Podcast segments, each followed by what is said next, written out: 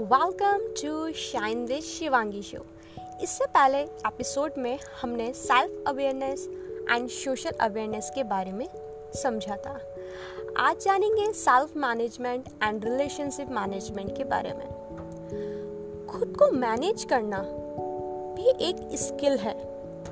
जब अपने अंदर चल रहे इमोशंस को हम समझ लेते हैं तो उसे तो उस इमोशंस को चेंज करना बहुत इजी है। सी, आप इमोशंस को बिल्कुल से फिनिश नहीं कर सकते बट आप इमोशंस को चेंज ज़रूर कर सकते हैं।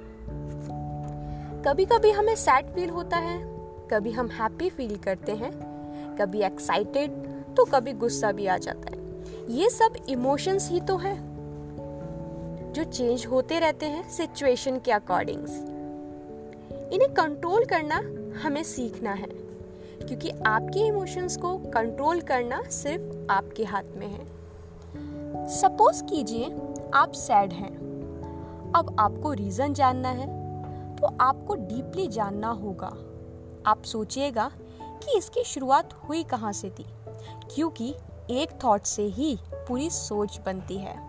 और फिर वही सोच की वजह से हम खुश या दुखी होते हैं। तो आपका पहला काम होना चाहिए अपने थॉट को पॉजिटिव रखना और उससे पॉजिटिव सोच क्रिएट करना। और जैसे ही आपकी सोच जब पॉजिटिव हो जाती है तो कोई भी सिचुएशन हो या कोई भी प्रॉब्लम हो, आपको कोई भी दुखी नहीं कर सकता।